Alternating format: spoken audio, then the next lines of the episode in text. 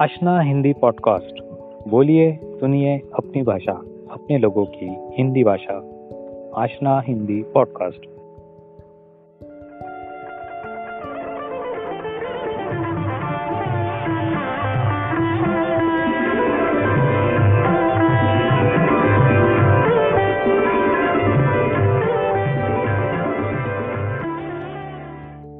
सभी श्रोताओं का बहुत बहुत स्वागत है। मैं आरिफ शेख हाजिर हूँ आपके लिए ये नया एपिसोड लेकर।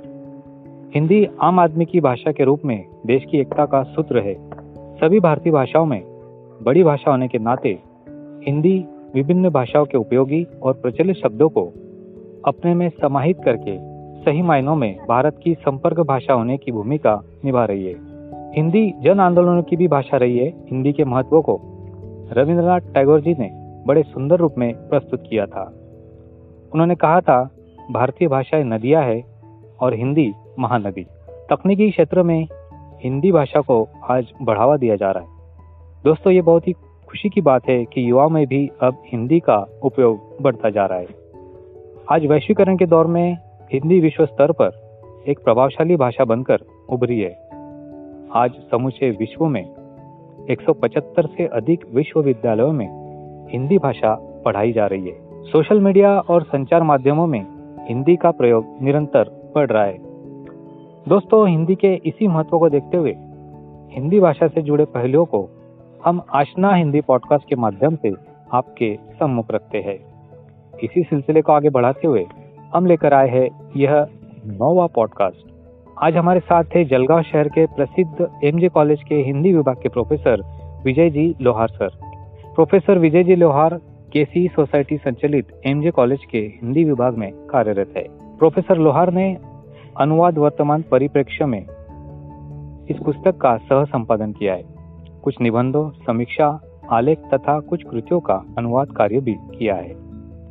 साथ ही हिंदी गीत, गज़ल, फिल्मी गीत, गीतकार, हिंदी पत्रकारिता, संत काव्य, भक्ति काव्य, भारतीय स्वाधीनता संग्राम और हिंदी, आदिवासी साहित्य दलित साहित्य, महात्मा गांधी आदि विषयों पर अनुसंधान परक आलेख लिखे हैं। साहित्य अकादमी से पुरस्कृत मराठी बाल साहित्यकार आबा महाजन की बाल कविताओं का अनुवाद किया है। हिंदी सिनेमा में गीत संगीत के विभिन्न पड़ाव, हिंदी दलित साहित्य में मूल संघर्ष का मूल्यांकन, प्रेमचंद के कथा साहित्य में नारी जीवन, राष्ट्रीय सद्भावना के उल्लेख, महात्मा गांधी। स्वाधीनता आंदोलन में हिंदी पत्र पत्रिकाओं की भूमिका आदि अनेक विषयों पर प्रोफेसर विजय जी लोहार ने कई सारे शोध निबंध लिखे, जो राष्ट्रीय तथा अंतर्राष्ट्रीय स्तर पर प्रकाशित हुए हैं। और दोस्तों, उनके कार्य को ध्यान में लेते हुए विभिन्न संस्थाओं ने उन्हें पुरस्कार देकर सम्मानित किया है। श्रेष्ठ कवि पुरस्कार आई एम कलाम अवार्ड जैसे अनेक पुरस्कारों से प्रोफेसर लोहार को गौरवान्वित किया गया है। दोस्तों, आइए बातचीत करते हैं प्रोफेसर जय जी लोहार से।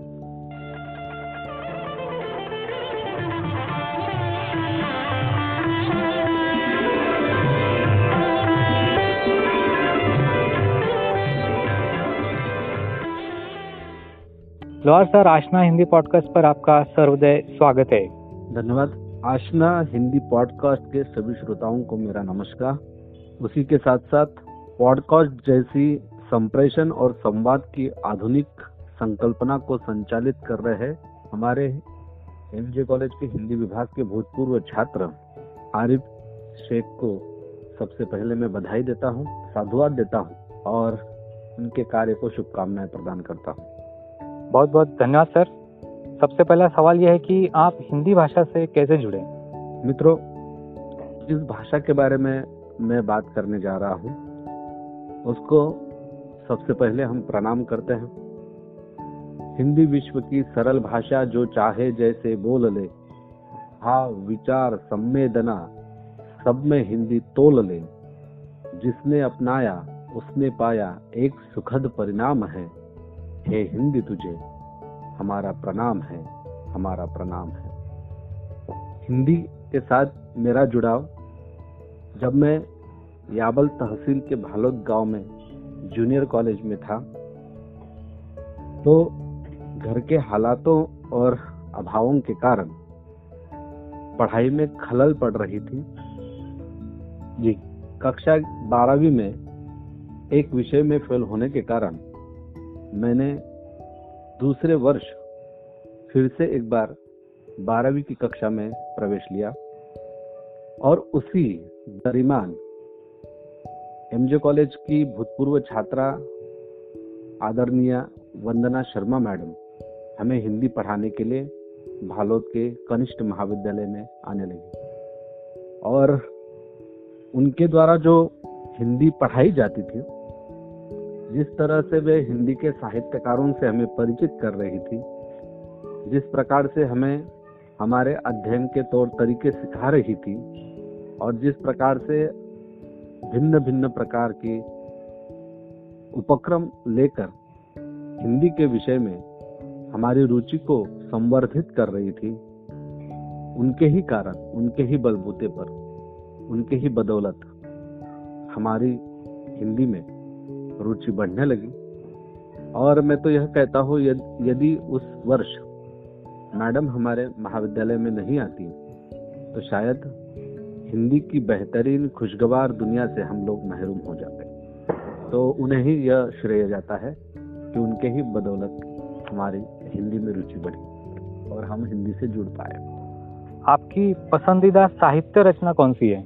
आ, वैसे कोई एक रचना मेरी पसंदीदा नहीं है। अनेक रचनाएँ हैं। गाँव में ग्रंथागार से निकाल कर मैं भिन्न भिन्न विषयों की रचनाएँ पढ़ते आया हूँ। और यदि हिंदी का आ, हिंदी साहित्य की बात की जाए तो हिंदी गजलें मुझे अधिक पसंद रही है। और जब मैंने साय में धूप दुष्यंत कुमार की यह गज़ल संग्रह को पढ़ा तो उसके बाद मुझे गज़ल इस विषय में रुचि मेरी और बढ़ गई। और गज़ल विषय पर ही काम करना चाहिए, उसमें अनुसंधान करना चाहिए। इस तरह की सोच भी मेरी विकसित हुई।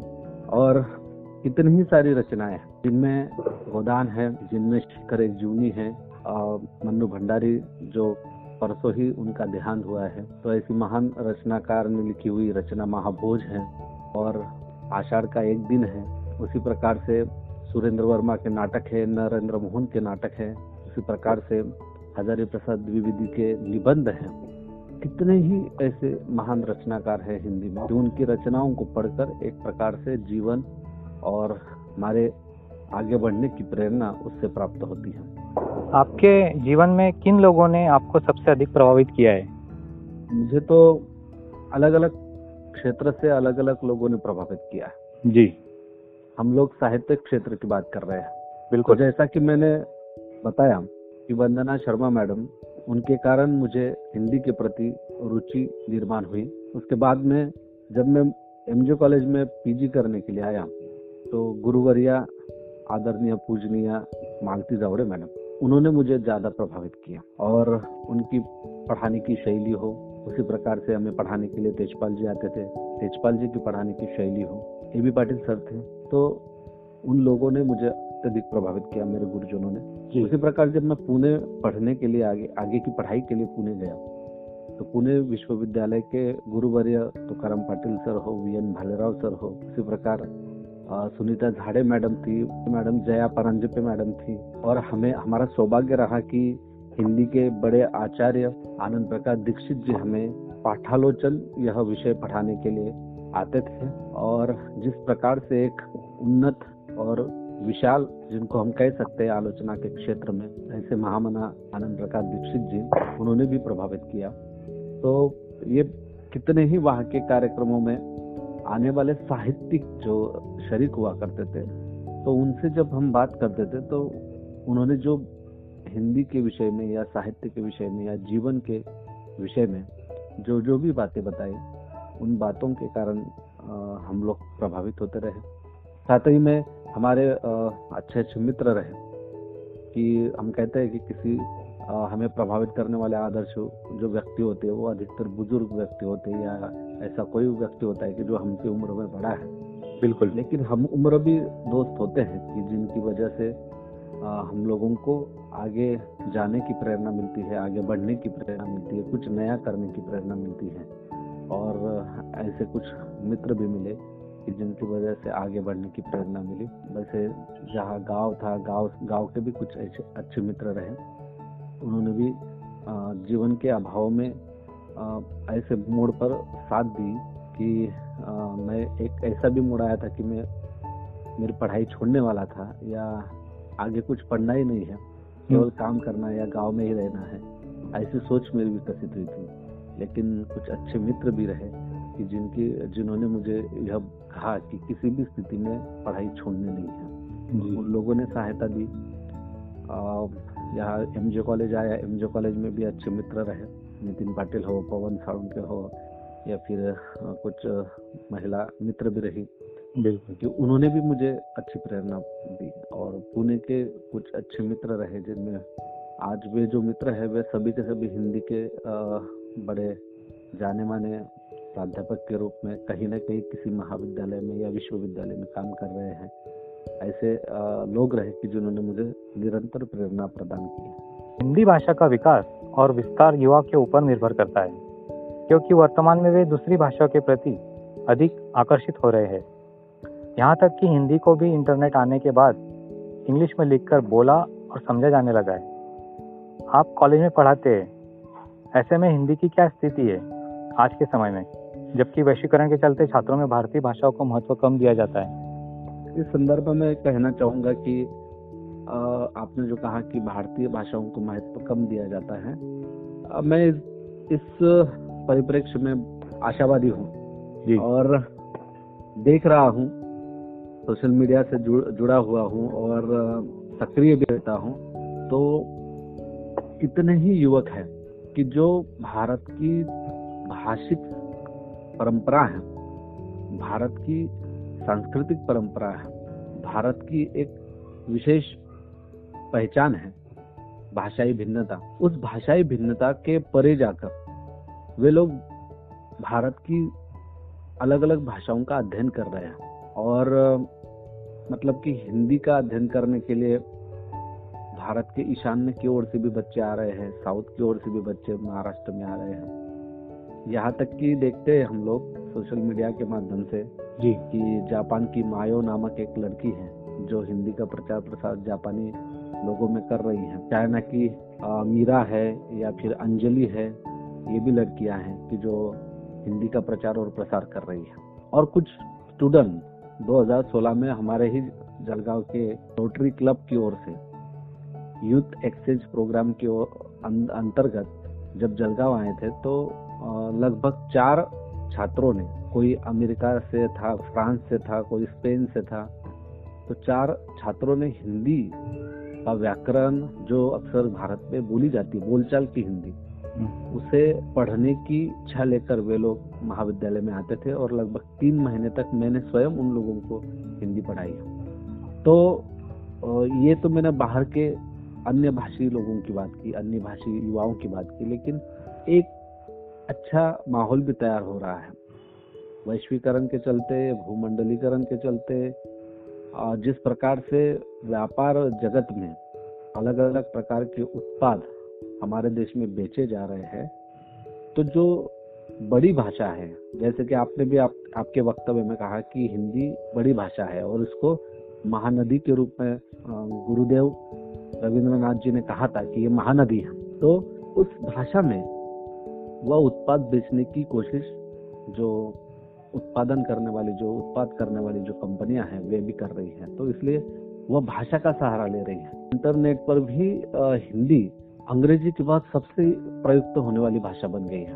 और ज़्यादा से ज़्यादा जो फॉन्ट है या ज़्यादा से ज़्यादा हिंदी के जो उपक्रम है, उनको निःशुल्क इंटरनेट पर प्रस्तुत किया जाता है। तो ट्रांसलेशन का काम भी हिंदी का जो है, वह निःशुल्क रूप में होता है। तो ये इसलिए है क्योंकि ज़्यादा से ज़्यादा हिंदी का प्रचार और प्रसार बढ़े ताकि जो उनके उत्पाद है, वे भी बेचे जा सके आसानी से, संवाद हो सके, क्योंकि हम देखते हैं कि बहुत बार संवाद न होने के कारण किसी भाषा, अन्य भाषी लोग जो होते हैं, उनका एक प्रकार से मनोबल तरह से हो जाता है कि क्या बात करनी है?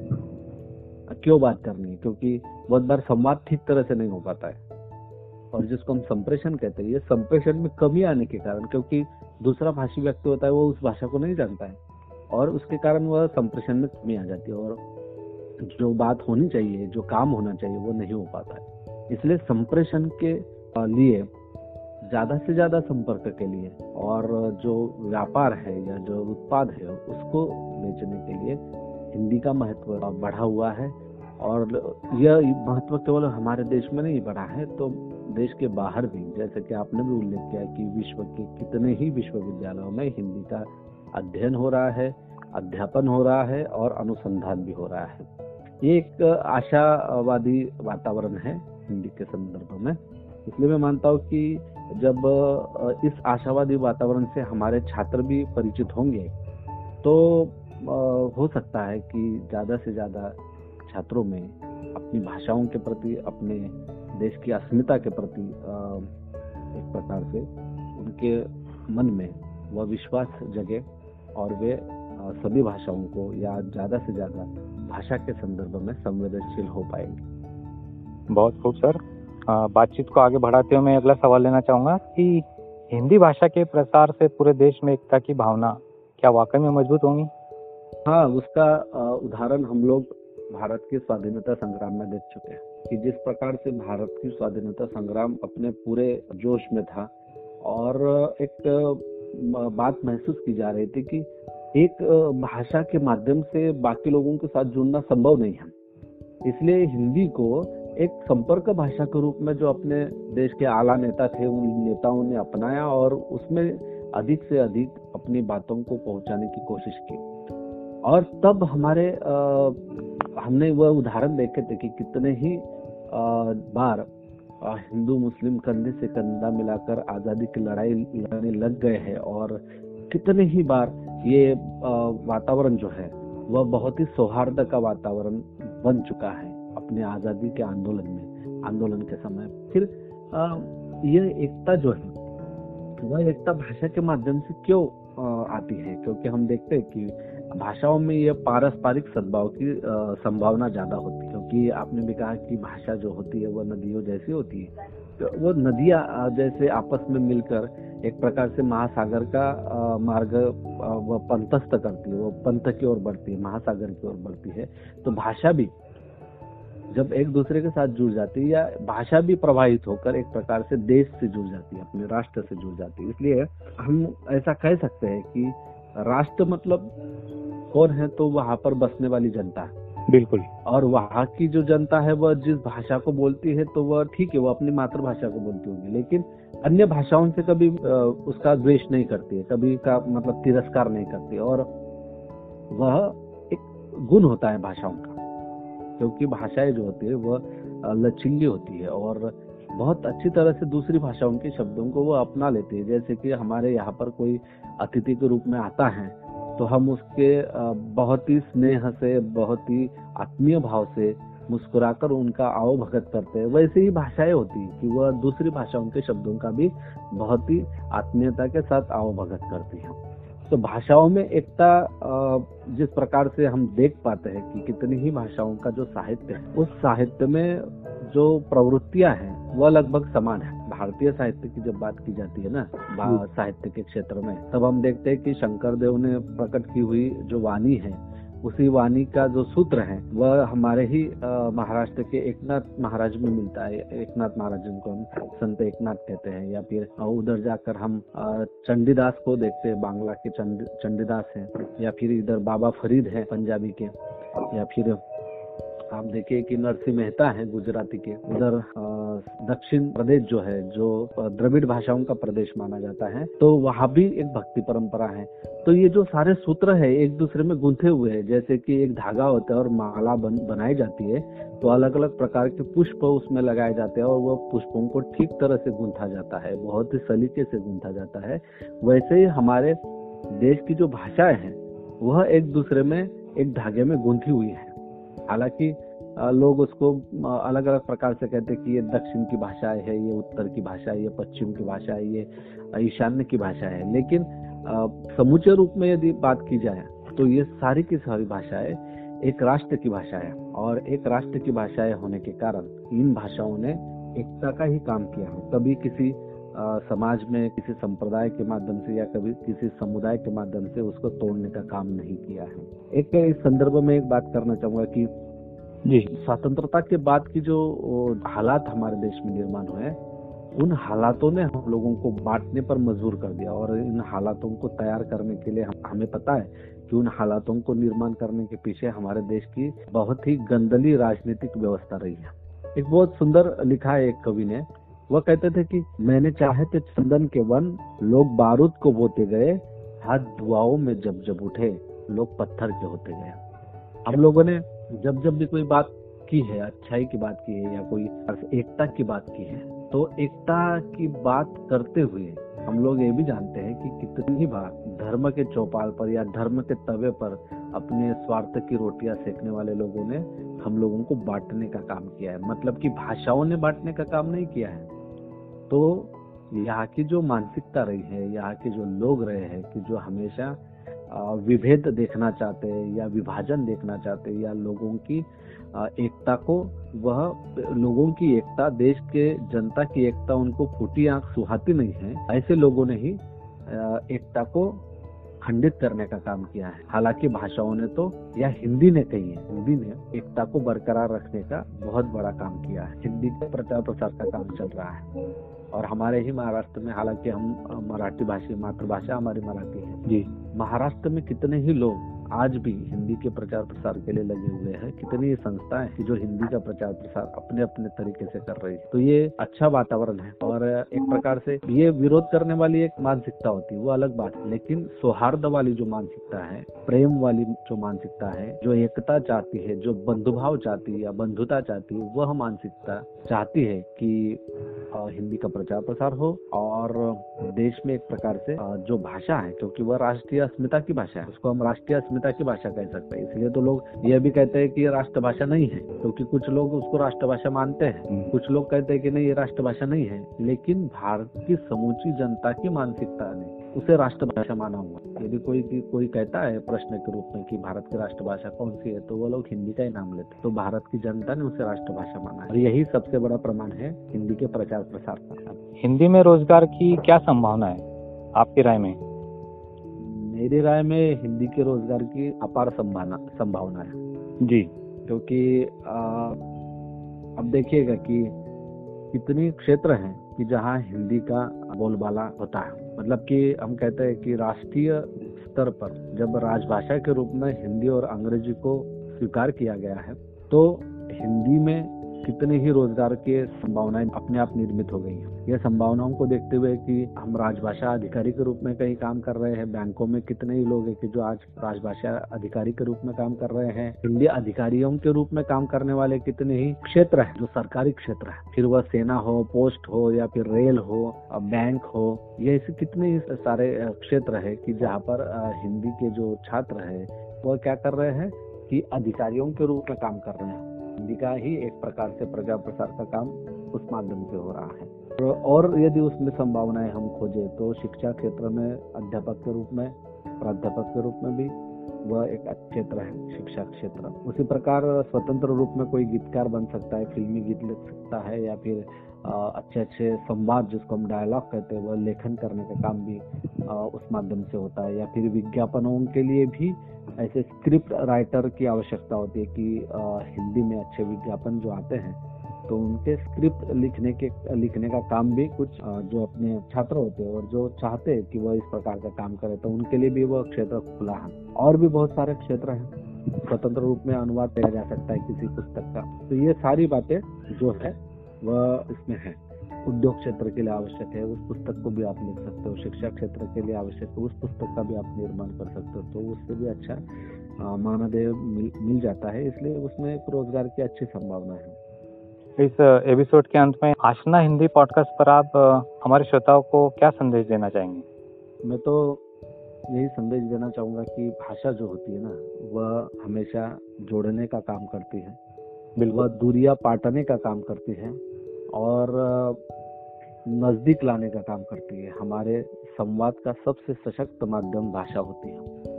और भाषाओं को उसी प्रकार से हमने समझना चाहिए उसी प्रकार से मानना चाहिए। कि इन भाषाओं के माध्यम से हमारे जीवन का जो विचारों का, जीवन में विचारों का या भावनाओं का जो आदान प्रदान का सबसे अच्छा ज़रिया जो है वह भाषाएँ होती है। तो भाषाओं के लिए अधिक से अधिक सकारात्मक सोच रखना, फिर वह कोई भी भाषा हो, फिर हमारी मातृभाषा हो या उसी के साथ साथ देश की कोई भी अन्य भाषा हो तो उसके प्रति सकारात्मक सोच बहुत आवश्यक है।